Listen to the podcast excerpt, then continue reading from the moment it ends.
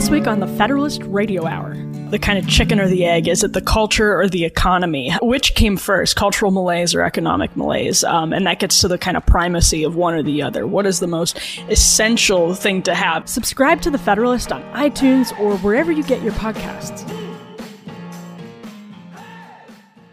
Did you know that tart cherries are an important superfood? When it comes to promoting metabolic health, they are a powerhouse. But if you're not looking to chug two cups of tart cherry juice a day, you need to know about new tart cherry gummies. Tart cherry gummies from the makers of Super Tart Chews are an easy way to reduce inflammation from exercise, and they support immune health. Just two tart cherry gummies are the antioxidant equivalent of 16 ounces of tart cherry juice or 100 cherries. They're vegan, non GMO, they have zero sugar, and are simply delicious. Tart cherry gummies come with a 100% satisfaction guarantee. Try them risk free for 90 days and see how you feel. If you don't love them, send them back, no questions asked. Right now, you can get up to 35% off tart cherry gummies plus free shipping at buytartcherry.com slash Dana. This is their best offer available anywhere. That's buytartcherry.com slash Dana for up to 35% off tart cherry gummies. Buytartcherry.com slash Dana.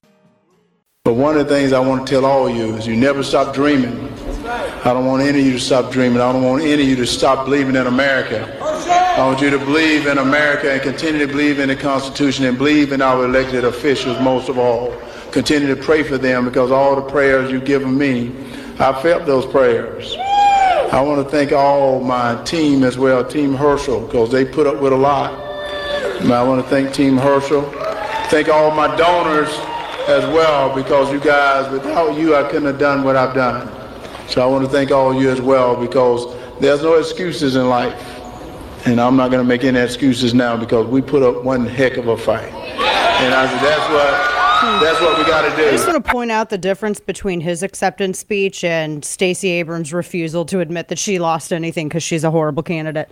Just want to point that out, you know, to keep it consistent. Welcome to the program. Uh, it is Wednesday, top of our very first hour here with you, total of three hours today. Dana Loesch with you. The race last night, we're going to go over some stuff. The race last night, the conclusion of this runoff race, there's some interesting stuff to note, and we're going to go over the map and what that looked like and all that stuff. But this does now irrevocably give the Senate, give Democrats in the Senate rather, the 51 seats that they need. And so what this means is that you know you have these different committees, etc. in the in the Senate, the, the power sharing agreement that Democrats and Republicans had, you know, going into all of this is now gone. So it means Democrats are going to be controlling pretty much um, everything at this point. So there's not going to be. That means that Joe Manchin and Chris uh, Kyrsten Sinema, their uh, how do you say? I guess influence is diminished now. It's not as they're not as important as they were because they were really holding Democrats, really holding them to the line and and had really an outsized outsized influence within the party. Now that's gone. So it's incredibly significant, this 51 seats. So the power sharing agreement, all of that is done. So this is I mean, to get into this, there's, I mean, there's going to be a lot to change. We're going to look at some of the legislation that they're going to try to push through, and there's there's quite a bit. We've we, yesterday we talked a little bit about some of the immigration stuff the uh, media thing, which I'm not on board with. It just seems the JCPA just seems dumb to me. Uh, I'm not on board with it. We're going to get into all of that, but the the immigration stuff, the budget, military spending, etc. I mean, I want to look at really quickly. You can look at Open Secrets, and you can see because I, I want to. There's a lot of people. A lot of people want to want to point fingers and all of this other stuff, and I get it. That's what you know. It's one of the things you got to do. Um, I mean, you, I hope that people do it so that they can do kind of a post mortem and look and see uh, what went wrong and what they can do better. But there's a lot of so the Bannon folks would have you believe that it's all Mitch McConnell, and the Mitch McConnell folks would have you believe that it's all the Trump folks. So what to believe? It's a bit of both. if I'm being honest. This is why I bring up open secrets. McConnell spent 57 million to help Walker, 39 million in the general, 18 million in the runoff. I'm just reading the numbers literally from opensecrets.org. I went to open it's opensecrets.org. You can show data for the 2022 election cycle and then you can look at the candidates of that cycle and you can look per spend you can look at how much they received and break it down exactly to how much they were given by whom. And McConnell and his his Senate leadership fund spent 57 million to help Walker, 39 million in the general, 18 million in the runoff. Trump's total spending in Georgia was 3.7 million in the general election and in the runoff. The total for all of it was 3.7 million. So I just want to point out it's a bit of both. I think if you're going to get in and be kingmaker, you got to support your ma- the people you're trying to make kings. You can't just, you know, do a couple rallies and then be like, okay, I'm done with it, and then not spend any of the money that you're raising. There were a hell of a lot of people. And here, what's crazy is that even with this, Walker still was outspent. He was still outspent by Warnock. So that, and uh, there were a lot of people raising a lot of money off of Walker's race, and he didn't get a lot of it. It's kind of interesting. So, in noting this, you can't, like I said, you can't just talk a good game about electing candidates. You actually have to go out and elect the candidates, and you have to you have to spend money. You have to do all of this. These are things that you got to do. And so, in keeping with that, you know, that's that's. I mean, I, I don't know how else people think that you're going to win elections. Now, some of it too comes down to bad candidates. There's one thing that I've never denied, and even though I know that the illiterate left you know, the people who will never come near one eighth of my success, uh, who love to drive by and love to do all this stuff. Um, one of the things that they will never do is they will never be honest about their own candidates. You never heard these people at at any point say that John Fetterman was a bad candidate. I mean, one of the first things I've ever said was that Herschel Walker was a bad candidate. But you go to war with what you got. People voted for him, did they not? Did he not receive a plurality of the votes when it came to the primary? I mean, how the hell else did he get there? Magic? Did somebody bippity boppity boo him in that primary? No. People went out and they cast votes. That's their right to do so. People made a determination. That's who they wanted to go with. And so that's who they went with. And this, regardless of whether, I mean, it's kind of weird for me to sit here and say that, well, Herschel Walker wasn't the best candidate. I mean, look who he was running against. Uh, I mean, he Raphael Warnock sits here and says that Jesus loves abortion. He blasphemes behind the pulpit. Man, I'm going to tell you what. The New Testament was quite clear about false shepherds and about people who lead the flock astray. And I wouldn't want to be anywhere near Warnock when he meets his maker and he's up at the pearly gates and they're saying, "Thou shall not pass," because of the the the way in which he was leading his so called his flock astray. I would not want to be. I man, I don't wish that up on my worst enemy. This was a guy tried to run over his wife. He's he's mired in domestic violence issues of his own. I mean, he's a he's a horrible candidate. He was a horrible candidate.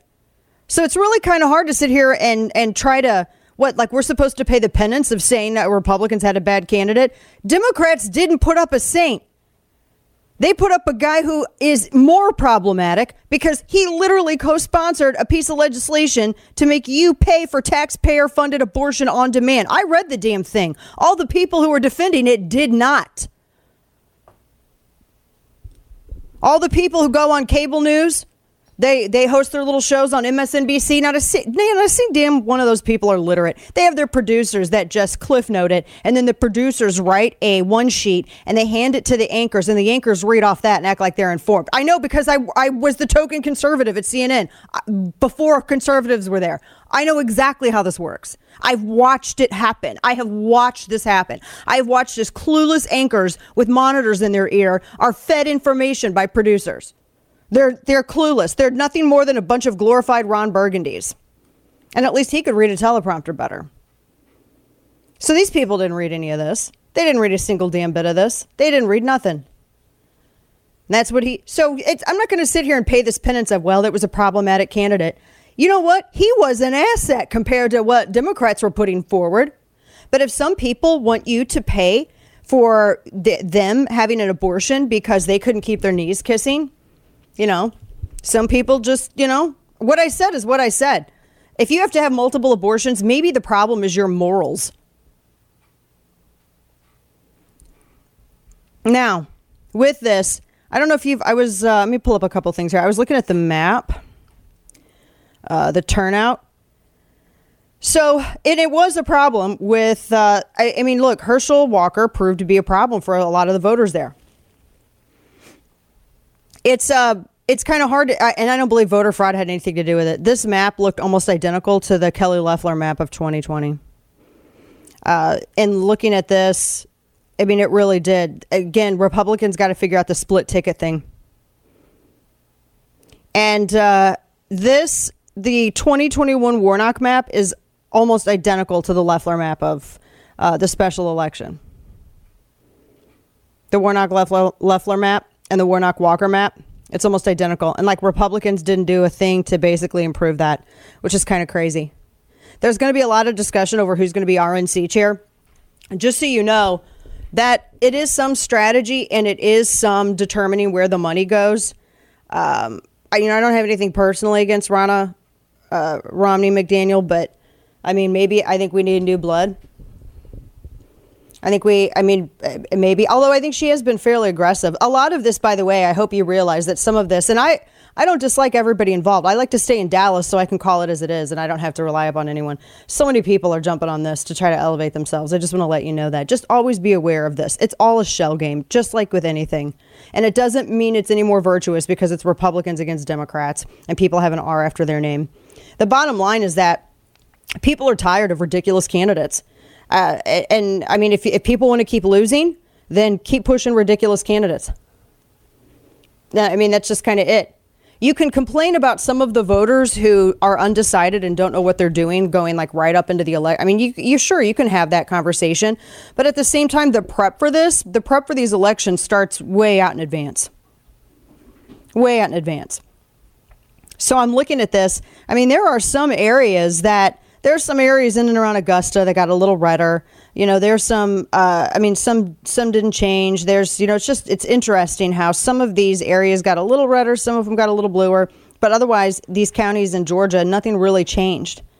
Um, I mean, I think what Fayette County, they were like 400 votes away from flipping. I mean, it's just. Um, it is, and people did turn out. People voted for Democrats, despite the fact that you had Democrats out there saying, "Oh well, um, you know, uh, the the Republicans were doing everything that they could to really suppress the vote." I can't tell you how many times I've heard this. They oh, they're working really hard to suppress the vote. It's weird because there were so many people out there who didn't. Audio sent by thirteen. This is Chuck Schumer. This is what he was saying uh, after the uh, after the election, the runoff in Georgia but both in micro. What happened in Georgia, despite the efforts of Republican legislature to make it harder to vote, our people voted. People voted.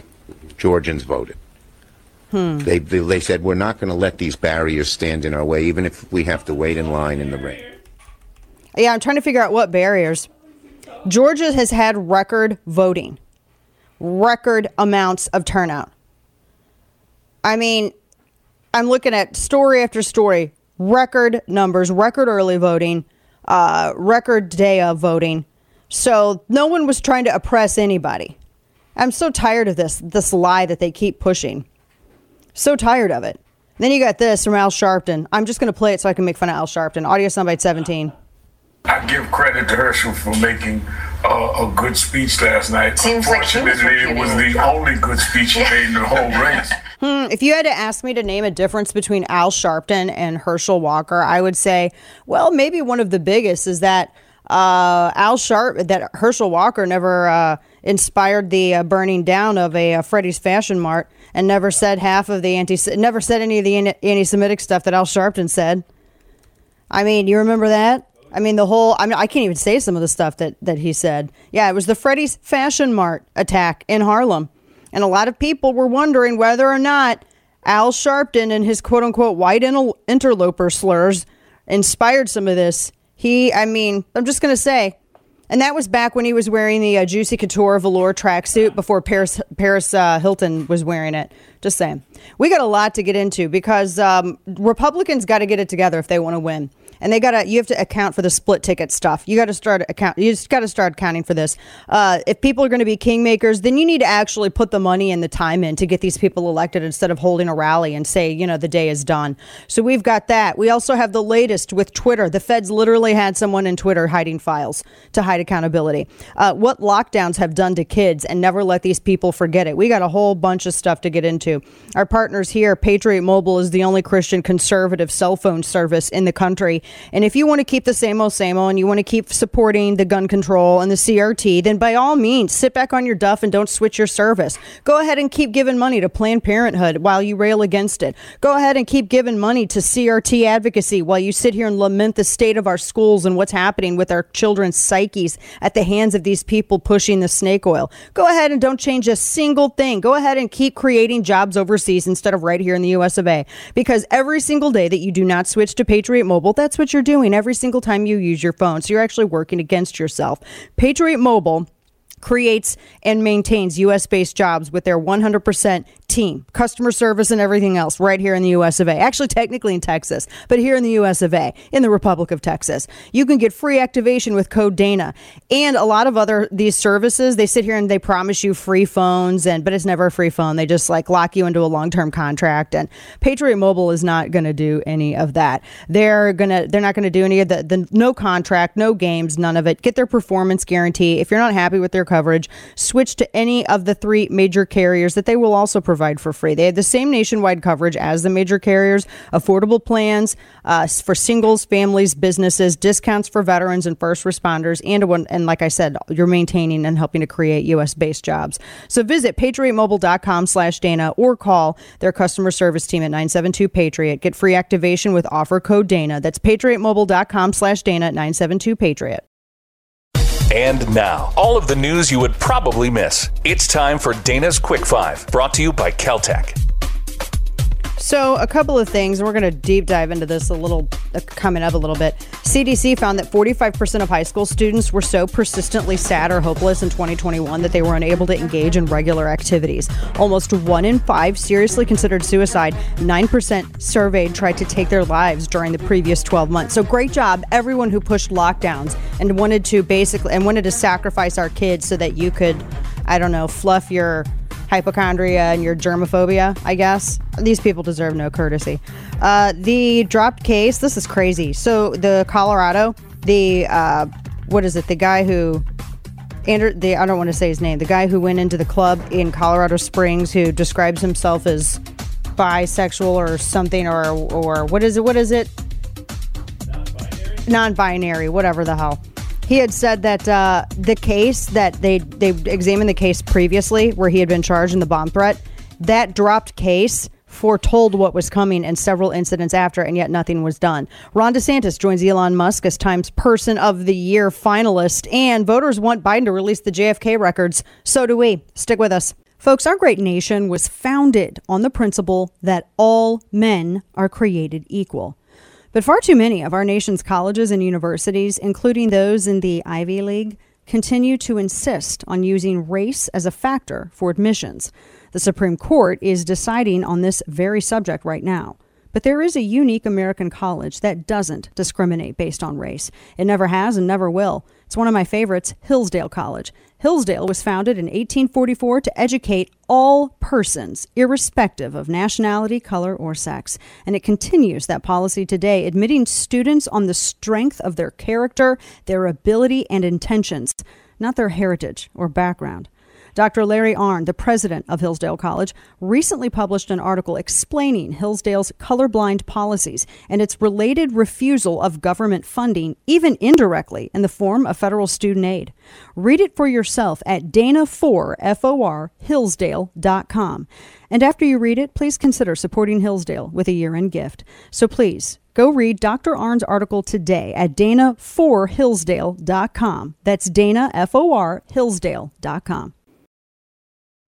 Listen to The Dana Show live on the Odyssey app. Weekdays, noon to 3 p.m. Eastern Time. I was watching a video that showed a handful of centenarian survivors of the attack on Pearl Harbor. 81 years ago today, a day that lives in infamy. In the headline that's described, it's a handful of survivors, a handful, a handful because it's all there is left, a handful. And it's really when you when you look at the significance of these touchstones throughout human history. And I think 9/11 was sort of our generation's Pearl Harbor because you think back, I just remember learning about Pearl Harbor in school, and my grandfather was a World War II veteran, and he was on the USS Alabama. And thinking, gosh, what was it like during those times? And it's crazy because, like, our grandkids are going to look back on 9 11 and wonder that about about uh, our, us living in that period. We had the, uh, we were blessed to be able to go to Pearl Harbor a number of years ago with our kids and visit and it was one of the most unforgettable experiences ever. And it's such an it's such an ironically situated place because it's in one of the most beautiful places in the world. It is just beautiful, stunning. Absolutely stunning. The water, the mountains, the greenery, just it's just beautiful. The breeze and to have something so horrific happen 81 years ago. We were there and we looked over, uh, I mean, we were everywhere and we learned minute by minute what happened. Because I think in total, the full attack was a little over, an, it was a little over an hour. And in the end, 2,335 service members and 68 civilians lost their lives that day and and that's when it was the it was that surprise raid. A total of two thousand four hundred and three total, more than one thousand one hundred people injured in the attack, and it destroyed quite a bit of our our vessels. and And one of the things that is fascinating, I watched this documentary because it always stayed with me when we were there and looking at. There's so many pictures and so much um, actual physical. Uh, uh, things to you know just rem- remains of ships that were blasted that they have saved and you get to i mean you see everything. You see the uss arizona. And, and it always amazed me because i they were telling us about the time span that it took. It didn't take out our whole fleet but it really it really kneecapped us and American ingenuity and determination, we were able to just in a span of a you know several months get turned around and be a force out on the seas in the Pacific again. And that's that's just something that seems unheard of today, does it not? I mean, it it it just unbelievable. And it, it was just wild to stand there in Pearl Harbor and look at the ridge over which those planes first flew that that morning and just unbelievable. And so they had, um, you know, there were there were some warnings and responses. There was a what, the movie that was uh, done where Woody Harrelson, Woody Harrelson was in it, and I was trying to remember. It was uh, Midway. That was it, it, that's a, an amazing because it starts out with what happened at Pearl Harbor. That's one of the most amazing films I've ever seen. Um, it just just the whole thing. It's, it was an unforgettable experience. And i we never could because my grandfather as i said he was on uss alabama. But for some reason he ended up on the uss missouri when the instrument of surrender was signed by the japanese delegation. Macarthur was there. When you go on the uss missouri today there is a marker on the deck showing where everyone stood and where the surrender was signed. And it was odd that to me we never understood it and we learned, you know, about this when my grandfather was receiving treatment uh, at the VA. He happened to have been on the USS Missouri when that was signed, and that was something that we had a family member was able to confirm, but we could never figure out why. And his reasoning which his brother contradicted. His reasoning was that, oh, it's maybe it's because I was from Missouri and this was a newer ship and they wanted, you know, someone from Missouri on it. Maybe I don't know. But actually, as it turned out, one of the things that his brother said was that no, it's because he's six. He's six four. And I've never been able to confirm, you know, the the report, but it has been said with all these with all the veterans who were there and some people who were within who are in military who had who had knowledge of what was going on when they were planning the for the, to receive the Japanese delegation they wanted the tallest sailors lining up and on the deck when the delegation came aboard as a intimidation tactic which is brilliant actually. And what my great uncle said that was the reason that he was on the deck because he's six four, tall, lanky. I mean, he was huge, six four. I mean, I think he's he's pushing. So I think it's a little beyond that. He was tall. He was always tall and lean, and that's why.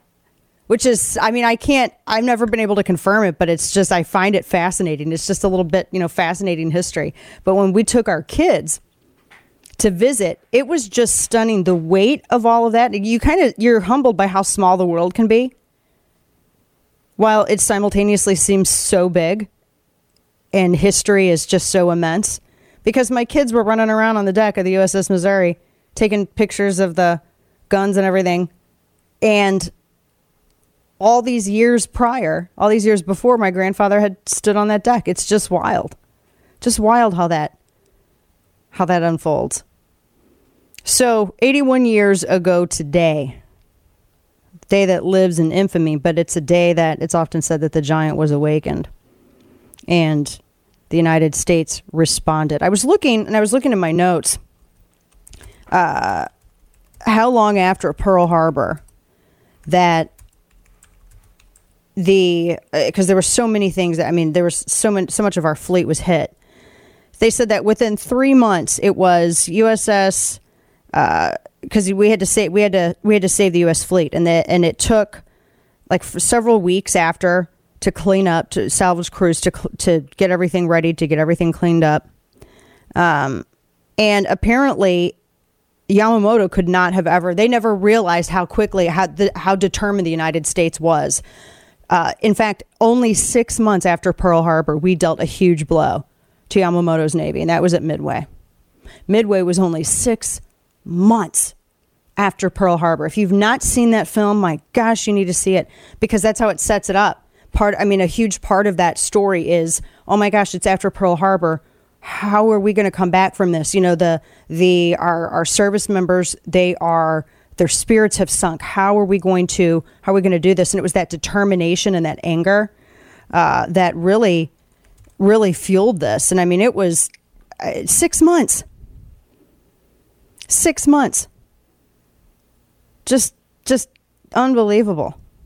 But yeah, it, uh, and that was one of the big, uh, it was the big decisive blow. It was apparently, it's considered one of the most, that Midway film is considered one of the most realistic about naval combat ever made.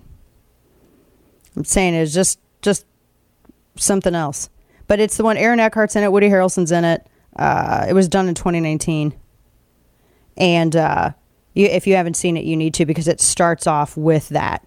It starts off with, and um, Harrelson plays Nimitz. And there's a pivotal scene, and it's right after Pearl Harbor, and they're there in Honolulu, and Nimitz had just arrived, and some of the uh, some of the service members are saying are yelling as Nimitz passes, "Are we going to get him?" And that was considered, you know, you can't don't be yelling at your superiors like that. And one of the one of Nimitz's subordinates in the film was had said, uh, you know, should we do something about it? Nimitz was like, no, let him have it. We need to use it. And so within six months, within six months, just amazing. Can we do that today, though? I mean, think about this. Think about how quickly we turned everything around. I was looking at just the timeline of some of the of, of, of how quickly some of these ships were turned around. I it's just stunning to me. Stunning. I mean, it, what is it? We had um, at least three ships within three months, I think. They had turned back around and able to uh, able to get back out on the sea. Just, I mean, I'm speechless. But this, um, that timeline, it just makes me wonder: Would we be able to do that today? It's kind of depressing to think about. Would we be able to do that today? I mean, just look at how we're dealing with. I mean, we locked down a nation. We locked everything down. We destroyed our economy. Brings me to this story here. What about the kids? I touched on it in headlines. I said we were going to come back to it. This is just something I've just could would never have envisioned. 45% of high school students are so sad or hopeless persistently that in 2021 they were unable to engage in regular activities. And they said almost one in five had seriously considered suicide. 9% tried to take their lives during the previous 12 months. because it's, I mean, this is not a surprise. There was a piece that came out uh, a year ago talking about the last year what the pandemic cost teenagers. One of the saddest things I've ever seen is the comments on this thread on social media where they say one woman said, uh, "My son took his life in on June of uh, 2021." It's just uh, craziness.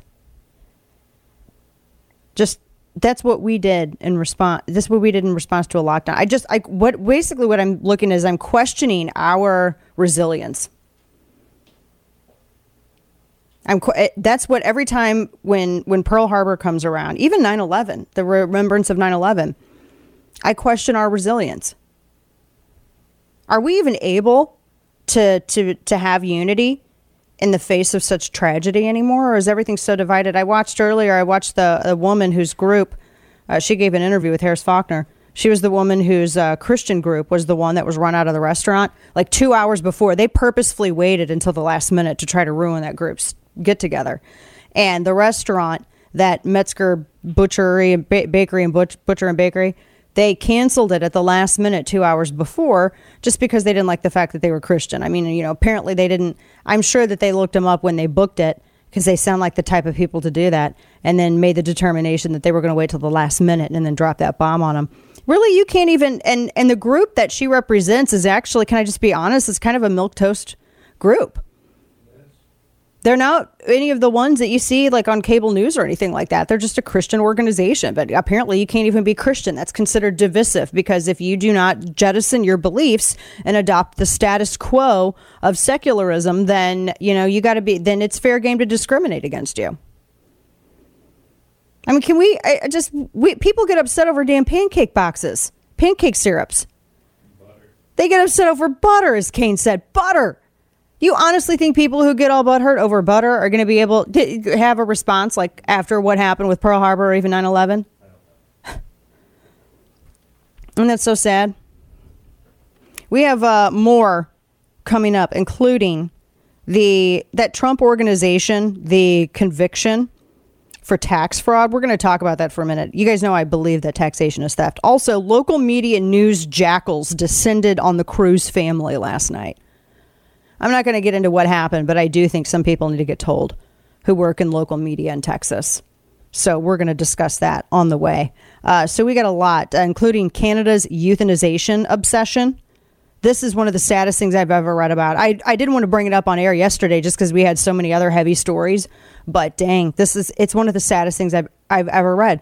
Uh, we'll get into some of that here. Did you know that tart cherries are an important superfood? When it comes to promoting metabolic health, they are a powerhouse. But if you're not looking to chug two cups of tart cherry juice a day, you need to know about new tart cherry gummies. Tart cherry gummies from the makers of Super B Tart Chews are an easy way to reduce inflammation from exercise and they support immune health. Just two tart cherry gummies are the antioxidant equivalent of 16 ounces of tart cherry juice or 100 cherries. They're vegan, non GMO, they have zero sugar, and are simply delicious. Tart cherry gummies come with a 100% satisfaction guarantee. Try them risk free for 90 days and see how you feel. If you don't love them, send them back, no questions asked. Right now, you can get up to 35% off tart cherry gummies plus free shipping at buytartcherry.com slash Dana. This is their best offer available anywhere. That's buytartcherry.com slash Dana for up to 35% off tart cherry gummies. Buytartcherry.com slash Dana. Red meat, black coffee, truth telling. The Dana Show. Make sure you go and sign up for the newsletter at Chapter and Verse. It's at Substack, and uh, we we put out a lot of stuff there. I have a couple of stories that are still in the queue one of the things I saw last night, our prayers are up for the Cruz family.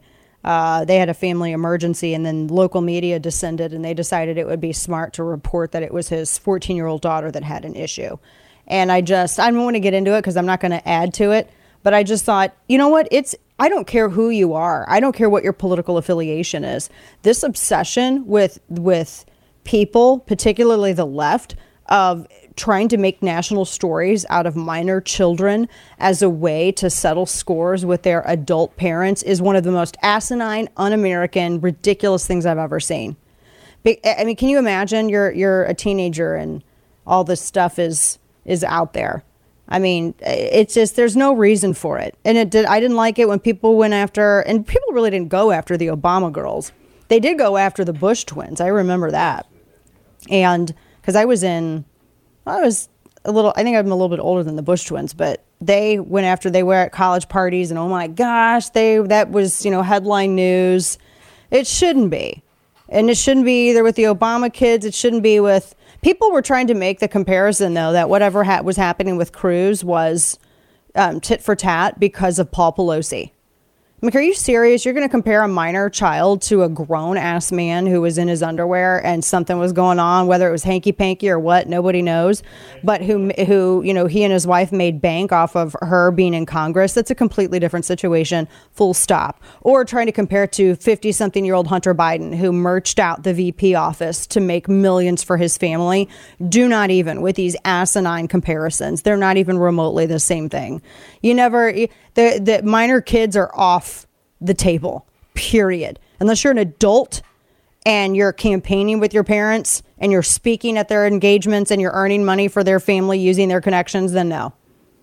We got a lot more on the way. Second hour of the show. The feds were actually working in Twitter trying to hide information from you on all of the progressives and Twitter's wrongdoings. We're going to talk about that coming up. Stay with us. KelTec Innovation is back to back. You've heard me talk about KelTec's P50 pistol. Now here comes the new 9mm P15 carry pistol. Quality engineered, the 9mm P15 carry pistol is the lightest, thinnest of its kind and KelTec's first striker fire handgun. And as another first, the P15s feature a totally unique patent pending 15 round extended magazine. Now, other features include ambidextrous grip, safety, reversible mag release, and the hybrid fiber optic night sights with full fully adjustable rear. That all comes standard. It's from KelTec, inventors of subcompact polymer and now metal handguns. The P15's Gator grip texture on the polymer version increases stability and makes for easy, accurate handling, while the all metal version offers comfortable but positive traction and a really beautiful wood grip panel. The P15 is the dependable firepower you need to secure your world. See the new 9mm P15 first up close and personal at KelTecWeapons.com. That's K E L T E C weapons.com. And as for the penalties in the state of Colorado, there isn't a death penalty. So the suspect is looking at a possible life. Today, the suspect was in a yellow jumpsuit and significantly less bruised than when we saw them in their last court appearance eh, after two people charged them and prevented them from doing even more damage, hurting even more people. Vicki, Harry. I think if you are a murderer, you don't get to play fairy tale fantasy with your pronouns. Welcome back to the program, top of the second hour here, 81 years on from Pearl Harbor. The whole thing um,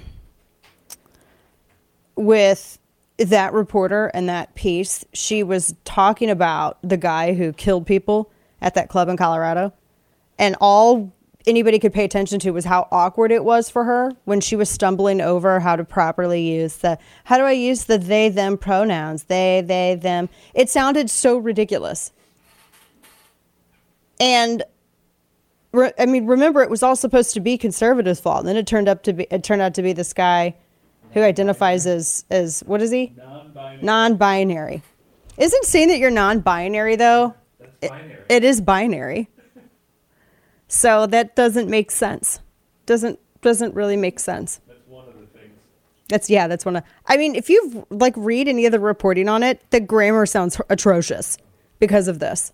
Stop it. Stop. Just don't make the English language another casualty. The, this the, for this guy. Good grief.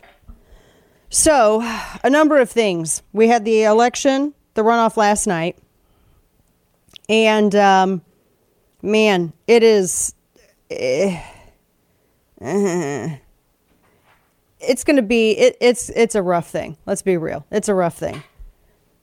And that's because you now have, as I was writing about this last night, uh, if you get the newsletter over at uh, Substack, chapter and verse, it's because now it's a 51-49 in the Senate. And that means Democrats don't have to do the, the power sharing anymore. And there's going to be, that's, there's, there's a, there's a big, a big change there. I mean, Walker could not, he couldn't get to 50% either in the last election or in this runoff election. He wasn't able to get to 50 there either. And in all of these other, I'm, I'm looking at some of this here because uh, Georgia, it wasn't that Republicans struggled in Georgia, it was that Herschel Walker struggled in Georgia. That was the issue. Herschel Walker struggled. Brian Kemp had no problem as governor. And some of these other downrace candidates had no problem. The Secretary of State had no problem over their challenger. Neither did the Lieutenant Governor or the AG. They won millions of votes in every single one of their elections. And Walker only got, I mean, he only got like 1.9, I think, on the same ballot under the the November election. And then in this runoff, 1.7. And that means there, again, it goes back to split ticket there were a number of people who turned out in Georgia who just did not want to vote for Herschel Walker. That's not fraud. That's people who did not like him as a candidate. And there's a lot of there's a lot of things to to point out here. First off, the selection of candidates. Because in the primary, now here's where I'm going to take issue. Yes, he did win plurality of the votes in the primary, but here's where I'm going to here's the double-edged sword of this argument the primary voters are your most active people. Right? Aren't the primary voters, if you are going to go out and vote in the primary, would you not argue that those people are more tuned in? They're watching probably more cable news. They're reading probably more political editorials. They're more likely to be political on social media than just the people who only go out for general? Agreed. So therein is the problem. They are going to be incredibly graceful in overlooking any kind of negative that a candidate may have, more so than the general voters would be. And they will take a, a candidate, a poor, poorly selected candidate by the party. And I think that the party selects candidates, and I think the voters also work in, in order to make that determination. But I also think that we give too much power to who the party picks, to be honest with you. I mean, I get it. It is a selection process within the party and how everything works, but there were just there were people who just didn't want to vote for him. Just like there were people in Arizona who didn't want to vote for Kari Lake, and there were people in Pennsylvania who did not want to vote for who did not want to vote for Dr. Oz. I and because you had Republicans in those states that performed better than those candidates, and there is a reason for that. They did not like those candidates. The voters did not. Here's one thing that you cannot do and I will say that this is, you know, I, I and we got to be honest about this. Without, I'm really tired of of of party players on K Street trying to preserve their power adjacency by saying that if you don't support the candidate that gives them that power adjacency, then you are somehow unfit to be conservative or unfit to be Republican or unfit to be limited government. I mean, that is so antithetical to the spirit of this creation of this republic. It, I could spit. But that's what a lot of people are doing. And they try to chill discussion within the right by acting as though whether or not you entirely a thousand percent agree and adopt, like the left, this is a leftist tactic. I mean, the left does this. If you don't agree with their person a thousand percent, then you are betraying your side the, their side. And that's how some of these people on the right, and these are the grifters who were irrelevant for so long. Now they had a touch of power and they're trying to, you know, stick with it. I mean, I think they're anchors. I honestly think some of these people are huge anchors on Trump. I know them, so I actually know this.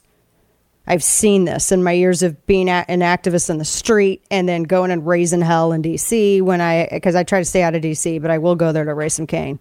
Not you, Kane, sorry. But this there are people who will say that you can't even criticize some of these primary moves or some of what happened in this last election because uh, then you're you're betraying uh, your party leader. Well, that's not true. And there's no allegiance to a party leader. There's allegiance to the country. Here's what we I think there are people who have convinced him that personal loyalty is more important than electability. Now, we that's something you do no matter where you are. You have to acknowledge this. That celebrity and personal loyalty are more important than electability. And I think they have also convinced him that celebrity means electability, and it doesn't. This is one of the biggest lessons that I think some people can learn, particularly those people that are trying to influence Trump in his orbit. Celebrity does not equal electability, as evidenced by Oz and Walker and some of these other candidates. It does not equal electability. And by the way, this is not a Trump phenomenon. I want to make that very clear. This has been around for a long time. This idea that some because someone's famous, they can be electable, that they have more of electability. I mean, this goes back to even before Reagan. But it's you have to be so much more than just being a celebrity in order to win office. So I I I don't want people to think that this is like a Trump created phenomenon. It's not. I mean, this what is it? They had um, there was a piece I was reading about George Murphy winning a Senate seat in California in 1964, and that was like one of the really uh, like big, you know, celebrity equals electability kind of arguments that people were making for voters. Now, it does it, celebrity is important when it comes to you know, name recognition, sure. But I think how well someone is known and they're savvy on issues are two obviously entirely different things. And in some of these, I, a friend of mine had been tweeting out and said that uh, you can't be a populist outsider and focused on the issues that voters are not focusing on, which is true. Voters were not focused on complaints this election cycle. Voters wanted solutions. I had said before that we Republicans needed to articulate more responses to those solutions. And if you want to broadly appeal to voters, that also doesn't mean that you get a moderate in the seat either. It just means that you're you be smarter on how you're how you're running your race. That's what that that's what it means. So I think that there's going to be there has to be some some tough decisions with this. This is the first midterm since 1934. Um, when I was looking at this, that the the party that is in power, the incumbent party, defended successfully every Senate seat. That's pretty significant. Now, a few things here. We were discussing the situation. We were talking about Trump. A jury found the Trump organization guilty of tax fraud and levied a 1.6 million dollar fine. So let me rephrase this. The after how many years of investigation? 10. 10 years? Yep. All they got is some uh, entities in the Trump organization umbrella according to the New York Times. They got some of their top executives got perks that they deducted from their paychecks and that's kind of taxation stuff by the way. Um, and they evaded a stiff penalty. They evaded a penalty on taxable income, and so that was it. Trump wasn't implicated in it, and it's a, just a 1.6 million dollar fine. So after a decade of investigation, that's what we got, right? That's what we got. That's all it was. Because I think taxation's theft. So any kind of tax related charges, I have, I don't have enough middle fingers for. You're not going to convince me anything on that.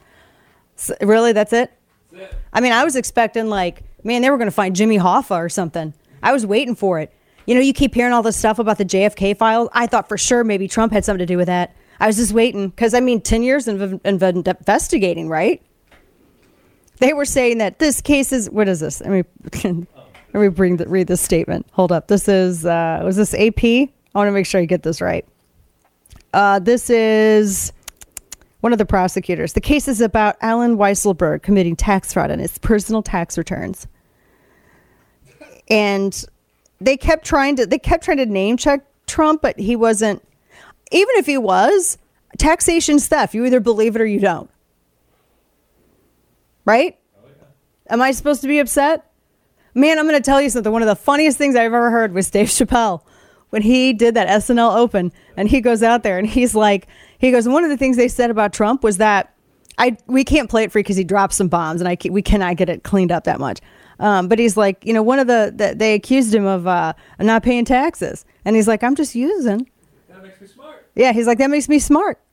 And Chappelle's like, what? And it was the reaction was hysterical. He's like, that makes me smart, and I'm just using the same tools that you use for your friends. Yeah. It just he's like he comes out of the house and says everything you think that we are doing inside, we are doing, and then goes back inside and keeps doing. it. It's true. So I I just to me I just have a difficulty in you know, I just have a difficulty in being oh it was tax situation oh because it's I think it's all theft. It's all forcible theft, and we just you never get to own your own property, and you have to always pay out your you you, you it's a, a racket. It's a I mean at least the mafia is honest about what it does. That's the difference between the mafia and the IRS, right? The IRS is is sanctioned, whereas the mafia isn't. That's what it is. That's the difference. So don't sit here and act like that institution is in any way reputable just because they got the good old winky wink from Uncle Sam there. Huh, no. So yeah, that was all we got. That was it. I mean, I, where are the goodies? I was waiting for some goodies. Welcome to the goodie room. I didn't get no goodies. Where they at? This was their big gotcha moment. And the thing is, they're going to do like this, like they did everything from the Russia collusion to, you know, now the J6 stuff, where they would much rather have this negative narrative in the media This is so lame. tell you the truth. Like I was at least expecting like Trump hid Sasquatch or something. Or like, you know, the aliens at Area 51, he kidnapped them and they work at Trump Tower. Like something. I was waiting for something. Now, coming up, the feds legit had, and he wasn't just a Fed, he was like one of the feds, okay? He was FBI, general counsel, working with Twitter, hiding everything that Twitter was doing to target conservatives until he was caught and fired yesterday by Elon Musk. So we're going to talk about this coming up because you knew, I'm telling you, there's more found in that than ever in the Trump investigation. I just want to put that out there. This week on the Federalist Radio Hour, the kind of chicken or the egg is it the culture or the economy? Which came first, cultural malaise or economic malaise? Um, and that gets to the kind of primacy of one or the other. What is the most essential thing to have? A healthy culture, a healthy economy. And of course, we know that they sort of go hand in hand, that uh, obviously the ideal is to have a healthy culture and a healthy economy. I'm Emily Jashinsky of The Federalist. Subscribe to The Federalist on iTunes or wherever you get your podcasts. And now, all of the news you would probably miss. It's time for Dana's Quick Five, brought to you by KelTec. So, a quick note apparently on the uh, vaccine requirement for troops in the NDAA, it is out. That's according to the House Judiciary GOP yesterday evening at around 8:30 Central Time. So, whether or not the what that means for exemptions, so that that that means it's all that that will be cleared out when when finalized. So, interesting. We'll keep an eye on that. Uh, also, a couple of other things here. A top executive at SBF's crypto trading firm also gave millions to Democrats. What? Yeah, former uh, director of engineering Nishad Singh donated millions to Democrats and affiliated organizations, 13 million to be precise. Uh, and one, he donated 1 million to a pro-Biden super PAC, Future Forward, in 2020, according to CNBC. 8 million on different Democratic campaigns in the 22 election cycle, and that's according to Open Secrets. Hmm. Uh, this is interesting. So this is a story, and we've got uh, in New Zealand, a mother demanded unvaccinated blood. Uh, her child needed a surgery, and they demanded unvaccinated blood. And now New Zealand wants to actually take custody of the child. It's like who owns the baby? Like the parents or the state? Like whose child is that? You know. Stick with us. We have a lot more in store. Twitter and the FBI coming up. Shooting down woke culture, one crazy headline at a time. It's the Dana. Show. Today, TSMC has announced a second major investment. It will construct a second fab here in Phoenix to build chips, three nano chips, the three nano chip, chips that are three nano. And you know what I'm saying. No one knows. No one actually. Can we just like karaoke Duran Duran? Um, because I would just instead of talking about Joe Biden and his nanner chips, which I'm surprised So many Duran Duran songs that do. I mean, in the Oh, '80s, they were like my jam. They were the band. I mean, nothing, nothing touches that 80 sound. Oh my gosh. So amazing. Welcome back to the show. Dana Loesch here, bottom of our second hour. Nanner chips. Now we got to talk about this old old fogey. Ah, I got my nanner. It, why does he? Okay, have you noticed one of the things that he does? And I don't know why he does this, but every time he gets up to the microphone and he holds it and he's just He's like an NPC. But then he squints. He just squints for no reason. Like there's nothing in what is I don't I think there's a reason. But why? Like he's not looking at anything in front of him. I think it could be bowel issues. That's what it looks like to me. Like he's constipated a little bit. Golly. But he does. He puts that microphone right on his chin, and he just sort of keeps it there while he yaps. Sir, put it away from your He is But you know what he meant, right? Three, He's- three nanos. three nanos. Three nanners. I'm surprised he actually didn't say that. That's that's boy, guys, don't you have all the confidence in the world? They're gonna build chips, three nano chips. Three nano chip. Love my nana had chips. I'm surprised he honestly didn't do that. I really am. Welcome back to the to the program. Okay, so let's have this let's have this little conversation, shall we? Mm, yes. So, mm, little interesting little tidbits here. How fascinating is it? This is me being totally I, I just I, I think you can have a little Schadenfreude. You had the top attorney with Twitter, former, who was Gen Counsel with FBI. He was the guy who literally was taking dirt from Hillary Clinton's campaign. He was working for the FBI and Hillary Clinton's campaign as an operative. I'm sure that there's no conflict of interest there. Are you? You sure? It's D different. And passing it on to people. He was the guy who was pushing that whole Russia's Alfa Bank as a secret online portal to Trump. He was there at the whole the whole Twitter file thing, an FBI official, top FBI official, who was there. Eh, he was had his hands in RussiaGate. He was an operative for Hillary Clinton's campaign. He was embedded in Twitter, and he was going over all of the Twitter files without telling Elon Musk, taking out anything that would incriminate the left before giving it to Bari Weiss or Matt Taibbi. Wow. Now, it wasn't until after the files were made public that James Baker was then fired by Musk. Although people were talking about James Baker on Twitter for quite some time.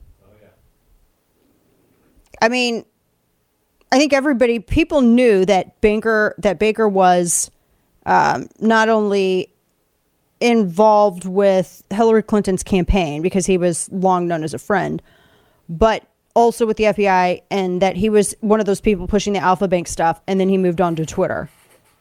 But I think a lot of things were happening in Musk's world so quickly that it was. I mean, that's what I at least think that it was. Things were happening so quickly that it maybe he it wasn't in the forefront of his mind. But oh my gosh, that's that's that's pretty significant there. And so this, um, I mean, I can't. You cannot make this up. You cannot make this up. This is unbelievable. The fact that this guy, James Baker, was there reviewing everything before they were releasing it. And Bari Weiss, she said her jaw hit the floor Sunday when they found this out. When they real or not when they found it out, when they realized fully what was exactly happening. That he was going over everything, trying to hide any impropriety before handing the files over. So that goes to show you right there, they was doing something they wasn't supposed to be doing, Kane. They was doing something. They were they were involved in some shadiness. I just I'm wow. So they are, they, and so what it does is it's a complete and total admission. Any idea that this was the presence of James Baker in all of this completely neutralizes the defense that the left had that it's a private company. It wasn't. do- No, they were literally working with the feds, acting as agents of state. Stop. Full stop. There is zero defense on this. Kane and I were talking on break because now he has immersed himself in tinfoilery, whereas I've adopted just the hat. He w- used to just previously wear the hat. Now I think you're going to suit. wrap yourself up in it. A hazmat I'm getting you more foil for Christmas. My hazmat foil suit. Mhm. Got it. Because he's like, imagine where else they are. oh my gosh! Look at what we've discovered. No, I as know, As far as but- with the FBI, just this year, just this year, 2022. I uh, so I have a thought. I'm not okay with any of it, but I kind of always felt that way. I think, you know, this is why I make sure to say. So you've just blank- accepted No, no, Big no. I'm not accepting anything. This is why I make sure to say blank the CIA and FBI right by my phone multiple times a day. I mean, I won't get the Alexa or the any of the other things, the spyware that you know. Hi, spyware. Can you hand me a recipe for this for dinner? Hi, spyware. Can I have? I don't do that, but I realize that your phone, you know, to an extent, is that already. Right. So that's why I make sure to insult those agencies repeatedly throughout the day. Imagine being the guy with the headphones on that hears you badmouth them, Oh my gosh! And I get right up. I get right up to it. and they get all salty. I get right up to it, and I'm just like, mm-hmm. That's what I do. I just, you know, makes me feel better, and and and it gets enjoyable for me. Makes me feel better. Just as long as you know that the little devices that you have are little devils, you know, and you recognize that. I'm not saying that I'm okay with it. I would, at this point, though, I have such a deficit of trust in any of these agencies. If you are not mentioned in Article 1, Section 8, I don't trust you.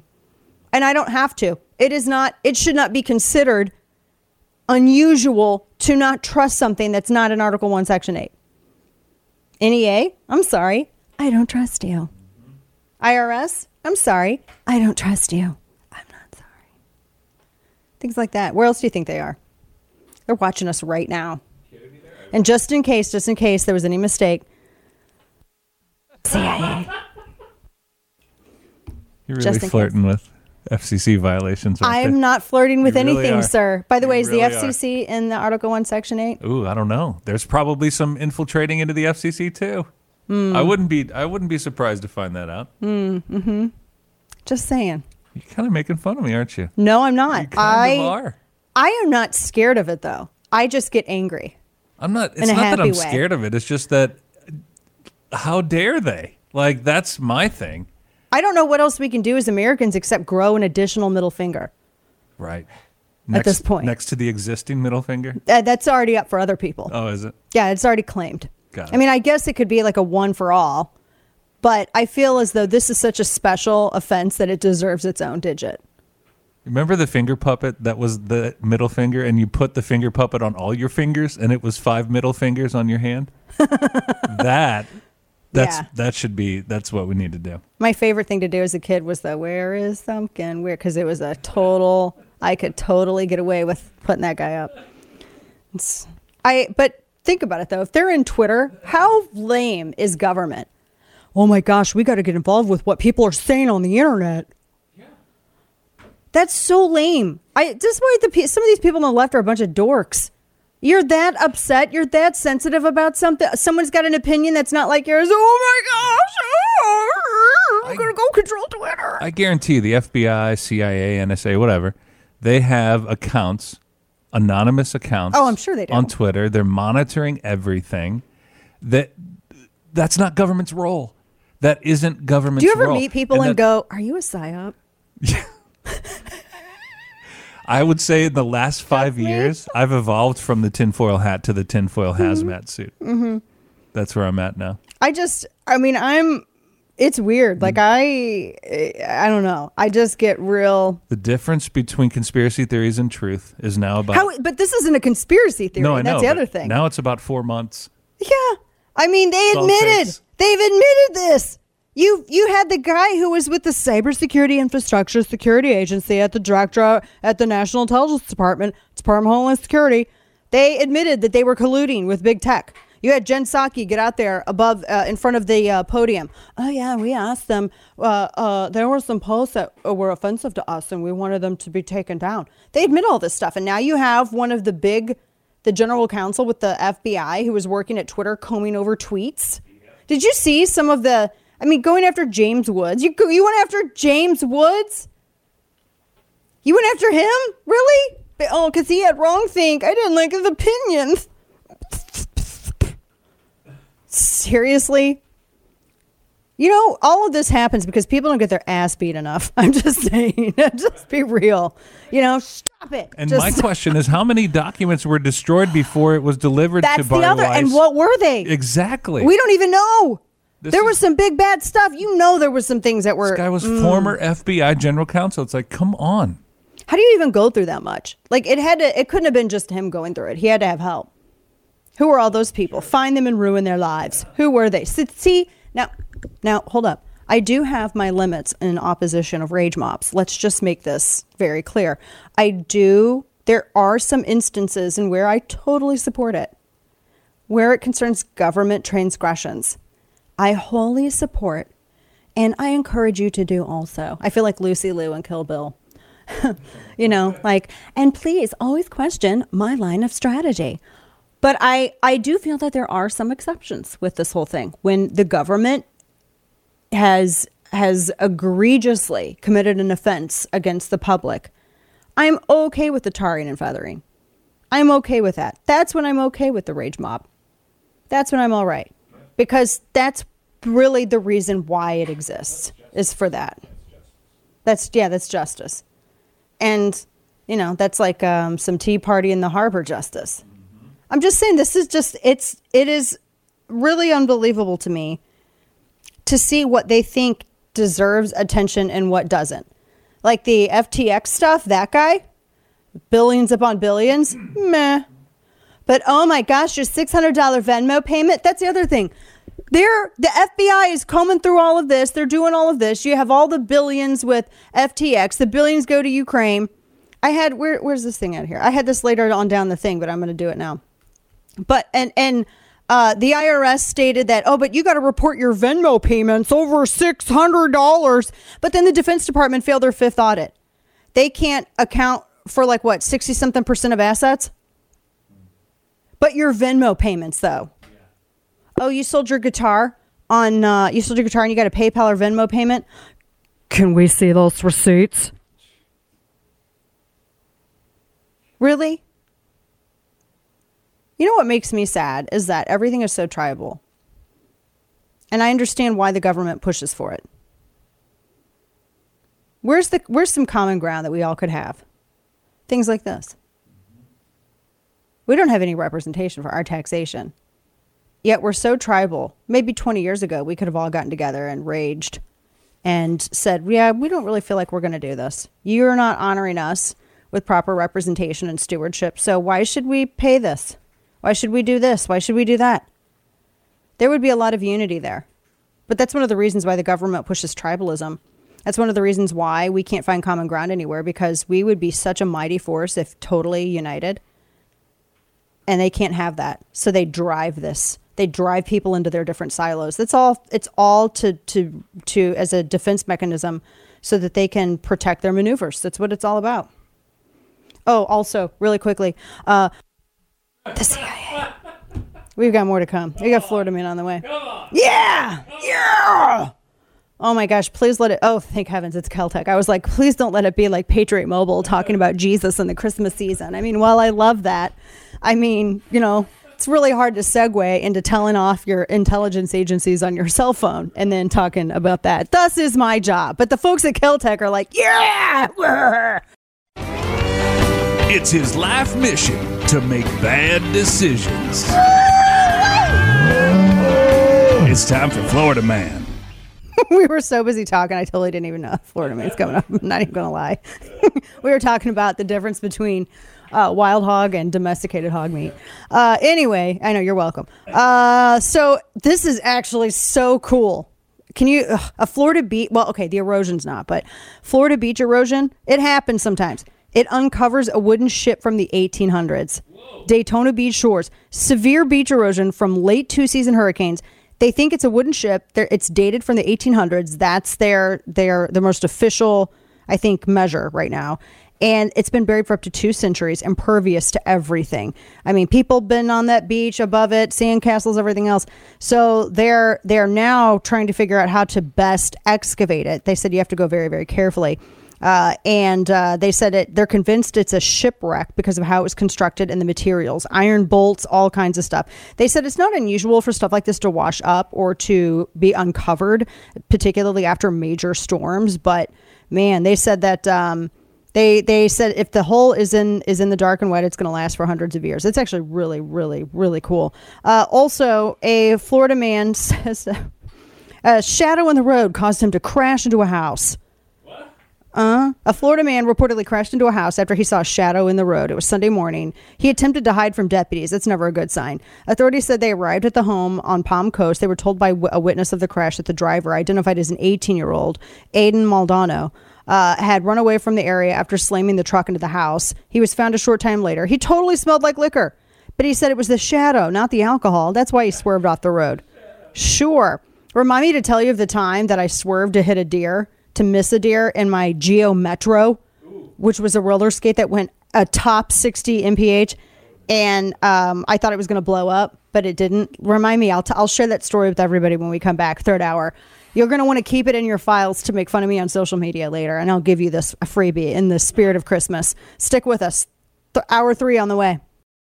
situation reminds me a little bit of the situation big tech companies have found themselves in in recent years. They've come to Washington because they fear regulation from our Democratic friends or action by the Biden administration, and they expect Republicans who are traditionally more supportive of free enterprise to come to their defense. And I've cautioned them for years that if they silence uh, conservatives and center right uh, voters across the country, if they discriminate against them in their company, they probably shouldn't come and ask Republican senators to carry the water for them whenever our Democratic friends want to regulate them or block their mergers. So I, I've heard a lot, a lot, lot of questioning about that today, and I've read a lot about it in the news. Um, and I'll say this I'm sorry that's happening to you. Best of luck. Oh, oh! I wish I could play all the gifts right now of people going, oh.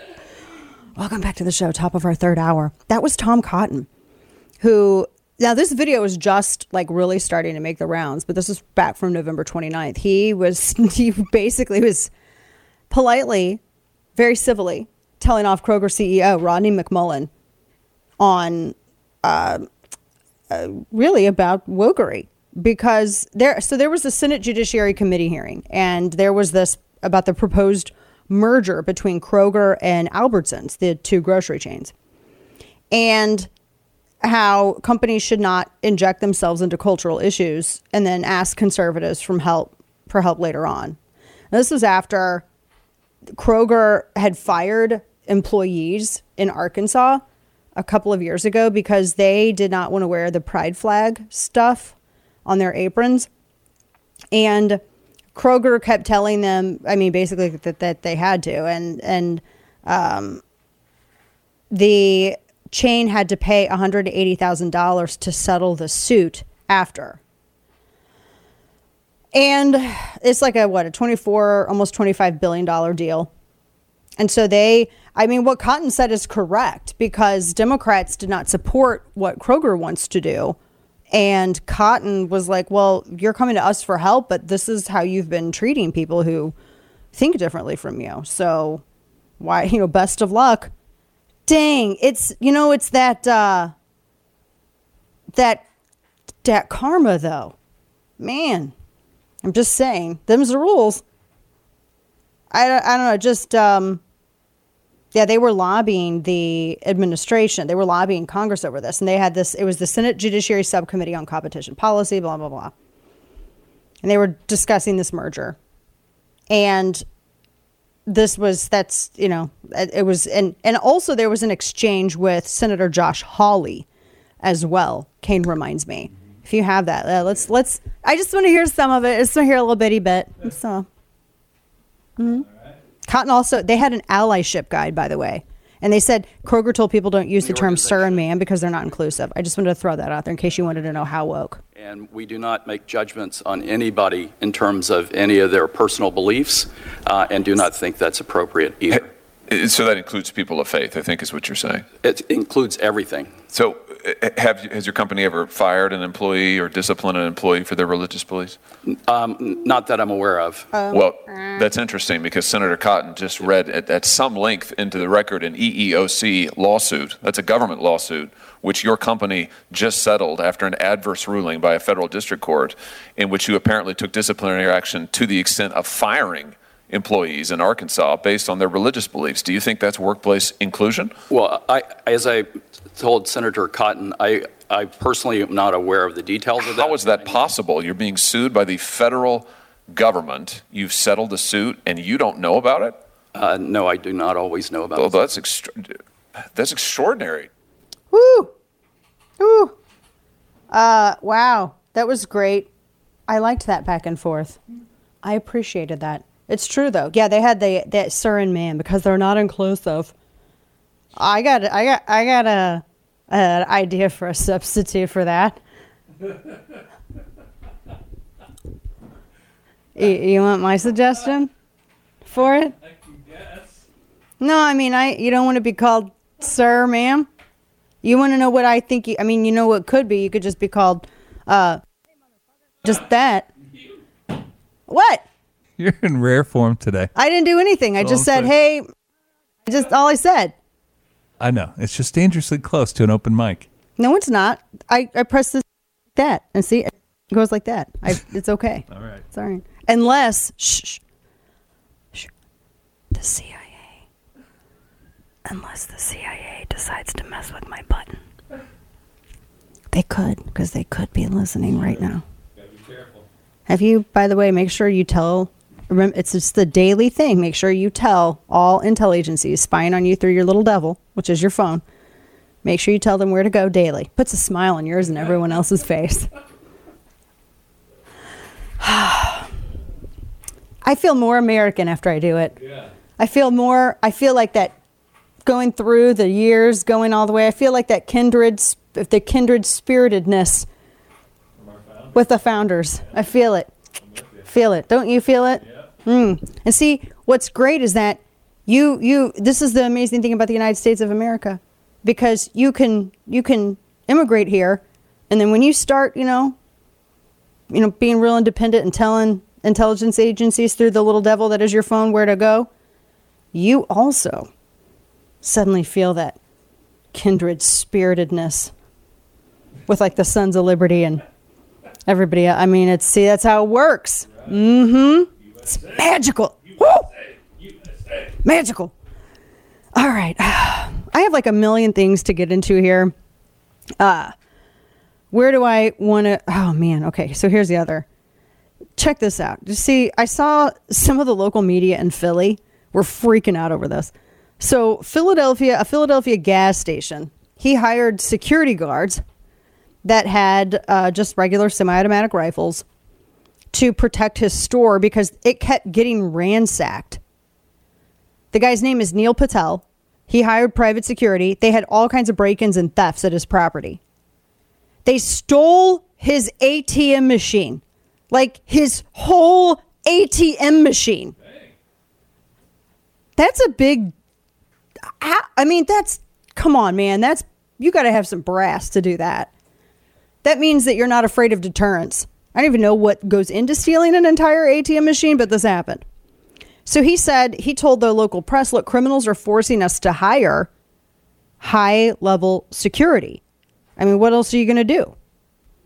And the security chief said that his his team are armed and trained to protect customers' property, and that's what they're doing. One of the local residents says that she supported the owner. In fact, a lot of them were saying they support the owner, and that you know that they they want to be able to get gas because this is one of the only places that they can go. They can pick up you know some sundries, get gas, and and they, she doesn't want to have to worry. As a woman, she doesn't want to have to worry. I get that.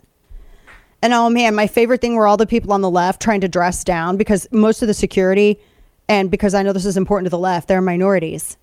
So the left found themselves in a bit of a pickle They're because they were trying to, I guess, assess the level of training from photos. The left, who doesn't even know the, a gun from the hole in the ground, it was kind of interesting to. Re- I mean, they're they're walking around. They're just they're they're responsibly carrying. They're able. They're allowed to do so, and they were providing protection to this business because you know the politicians apparently the deterrents aren't enough. And there was only one person that they said that he didn't like the idea of kids going by guards who were armed to the teeth. Oh, I guess you would like the criminals who are illegally armed and are stealing things like ATMs and stuff, right? You would prefer that. Shut up. Get no. But he said that he fears for the safety of his employees. Man, I get that. And they're all just, you know, they're all. I feel someone, local media was asking, well, how do you feel about this? Oh, that'd be the first place I go to get gas. I'd feel so safe. I'd feel so safe. Heck yeah. I'd be getting gas. And then I'd go inside and get, you know, get me like a soda or something. Maybe get, you know, like a little, little snack. Ooh. You know what? You know what gas stations have that grocery stores don't have? Quick sidebar. You can keep, want if you're watching the simulcast of the nationally syndicated radio show on Facebook or YouTube or the first, keep that going because this is the security outside that gas station that Juan's playing. Kane, the only place that you can get them big giant fudge rounds is at gas stations. Oh, that's true. You cannot get the big. Y'all know what I'm talking about? It's like Yeah, a little get the Debbie ones. mystery. It was like the. Star Crunch, but bigger, but no no crunchies. Oh, it's like it's it's I don't know what it is. Angels make them and then they just beam them down to earth. And they only send the big ones at the gas stations. That's the only place you can get them. Oh my gosh, they're so unhealthy. But they're so good. That's the only place where you can get them. So I yeah, I'd be going to get my gas. I'd be filling the tank, go inside, I'd get a sody, get me one of them giant fudge rounds. We'd be set. I'd be going this is where I'd be going to get my gas and I'd even strike up a conversation with security on the Yeah. type of armament they've got and everything else because it looks kind of cool. Yeah, they're out there. They're cold. You know, well, I don't know. They look pretty. They're kitted out. So, but yeah, I'd feel super safe out there. I mean, especially knowing that. I mean, you could get robbed, mugged, or worse. Good heavens! Think about this. Walmart is actually Walmart. Walmart is considering closing stores and hiking prices because shoplifting has gotten so bad.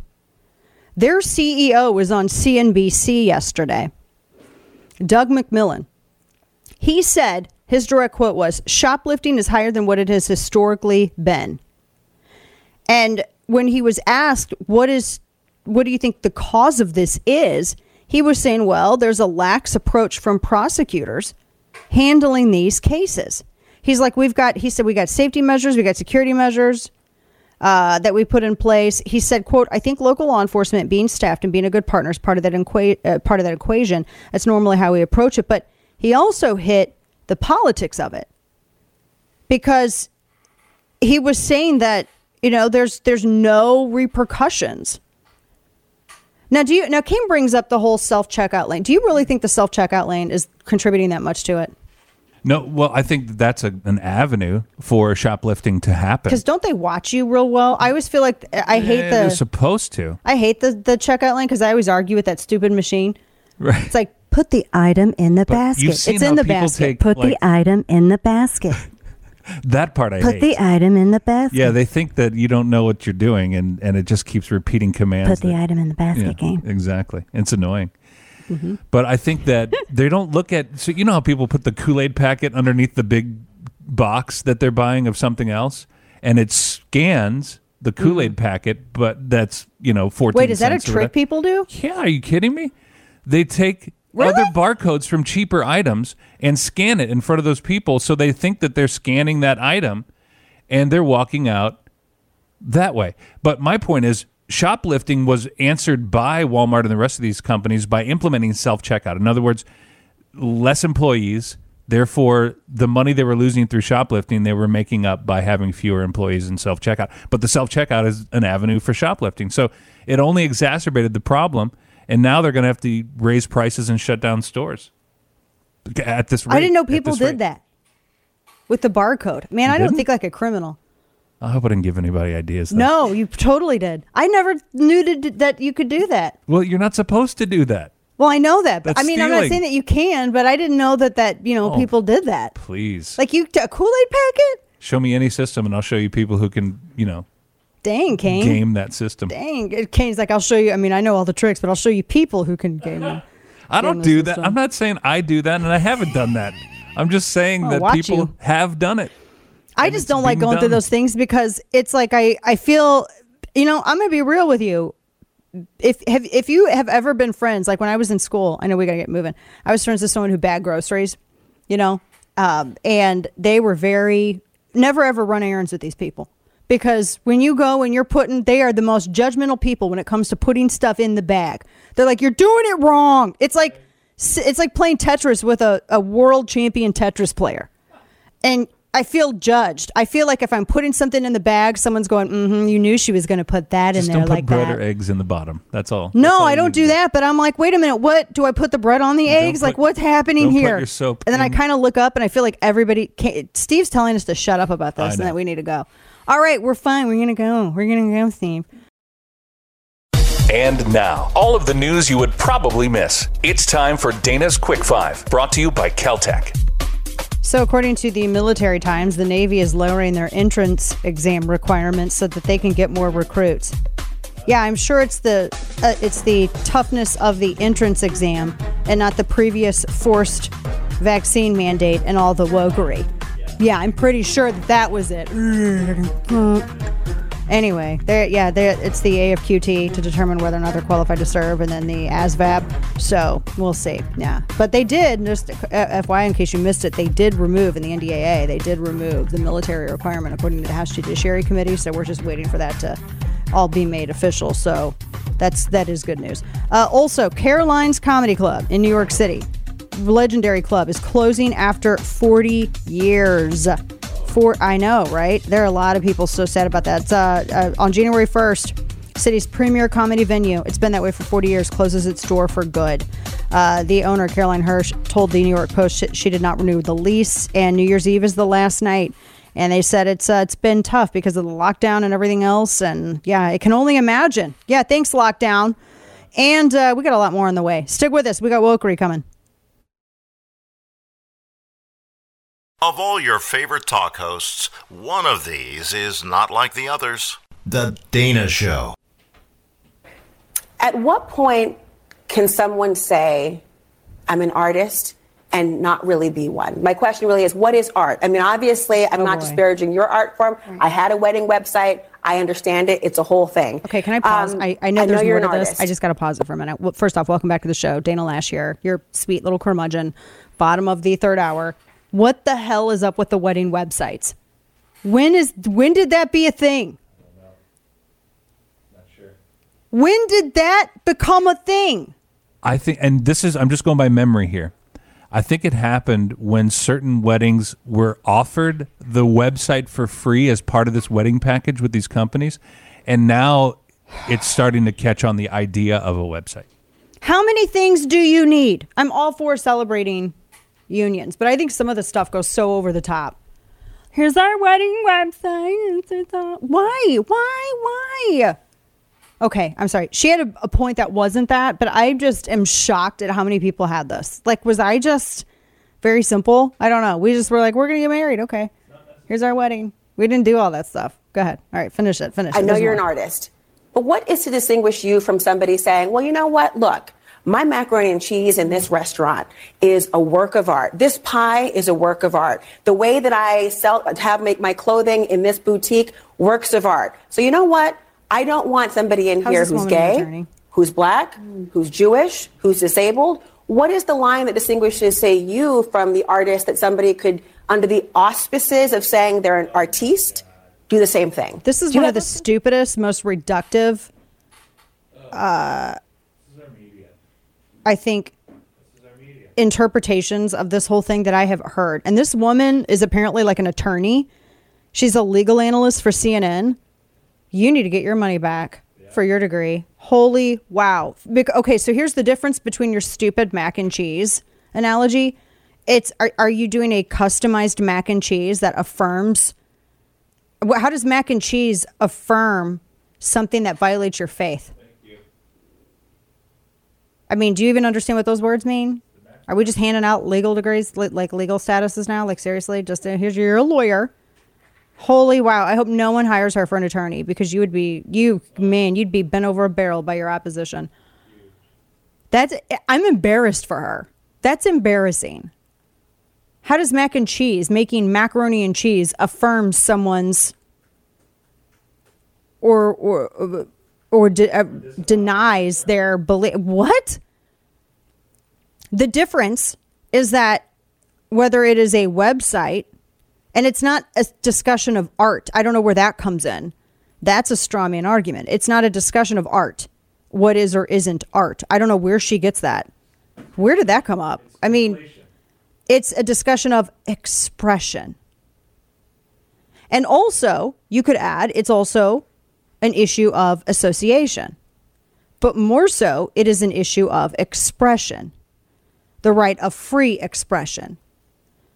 And so, in these cases where it has to do with the website lady that we talked about, or whether it's making a cake, the issue wasn't whether or not you were going to sell someone a cake. That was never an issue with Jack Phillips. In fact, anyone who's ever paid attention to the arguments of that case at all, it was never an issue of whether or not he was going to sell a cake. That was not what was being contested. What was being contested was if he would himself make a custom cake.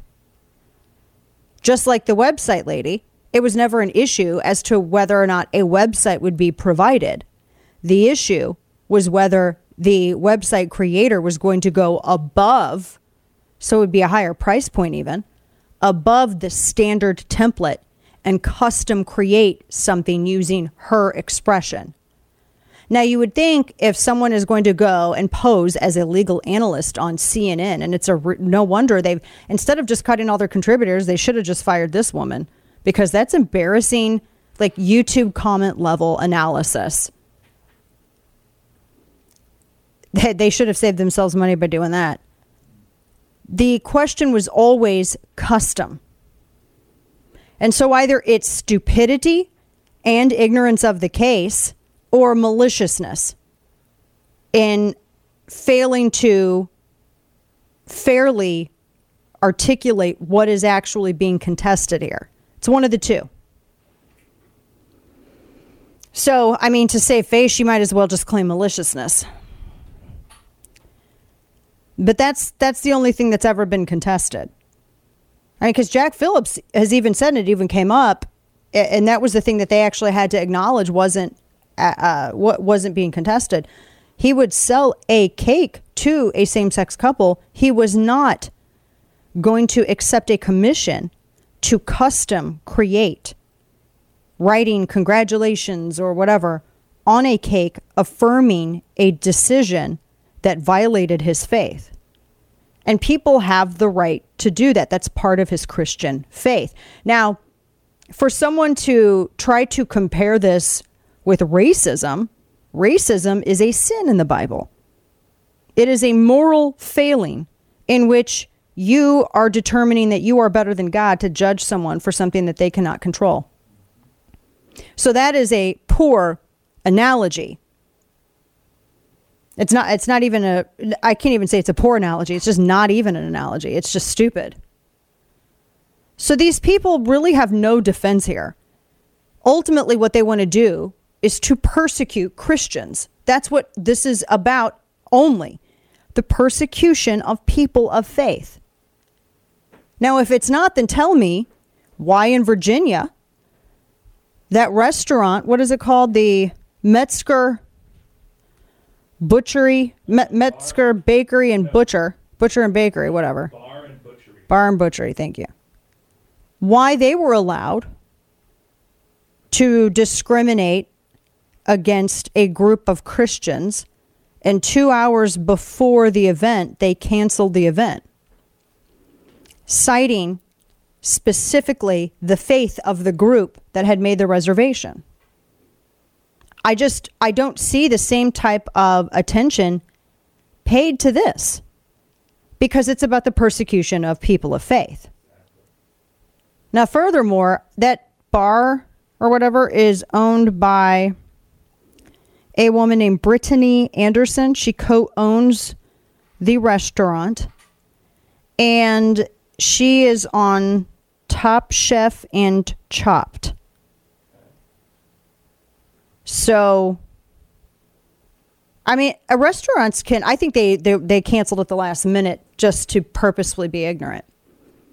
because you can't you can't tell me that they just didn't look up what was it the Family Foundation? It's a Christian group, and as I told Kane earlier, if I'm not saying this as a way to be mean, um, but it is a group that's not even. I mean, they're kind of they're just they're milquetoast. I mean, I don't know. I mean, I'm not saying that. uh, I'm I'm saying that as a way to. They are. They're not an activist group. Exactly. They're they're just really they're not an activist group. Um, they, I mean, it's a group that um, they're just a it's a socially uh, they're conservative Christian group, and they focus on biblical principles. That's it. That's all they do. I mean, yeah, how dare you? How dare you focus on families? That's all they do. There are other groups that are so much louder than them, and they just, you know, they are, that's what they support. And notice that it was the Metzger Bar and Butchery in Richmond, Virginia, that decided that they were the ones who were too narrow minded to be accepting of other people's beliefs.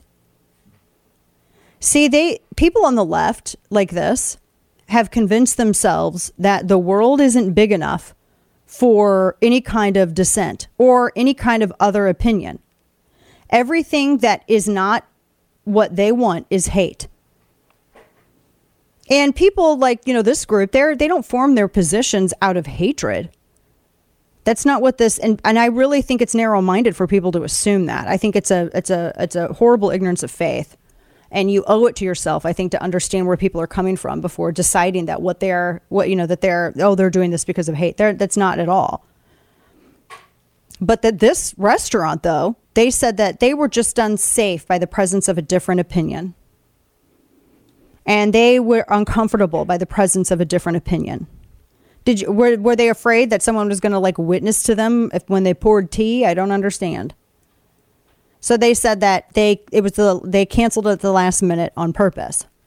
I think on purpose, but they canceled it at the last minute. They were able to relocate it to a different place, but you know the I don't see anybody on CNN or MSNBC throwing their hands up in the air over this. Bake the cake, bigots. That's what we've been told this entire time, have we not? Bake the cake. Nobody's been saying anything about that. Mm-hmm. Now, I um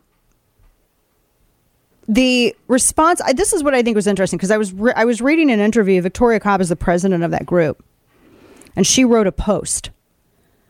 And I don't know if I if I totally agree with this. She said that the discrimination against her group was similar to the discrimination against black customers in eateries.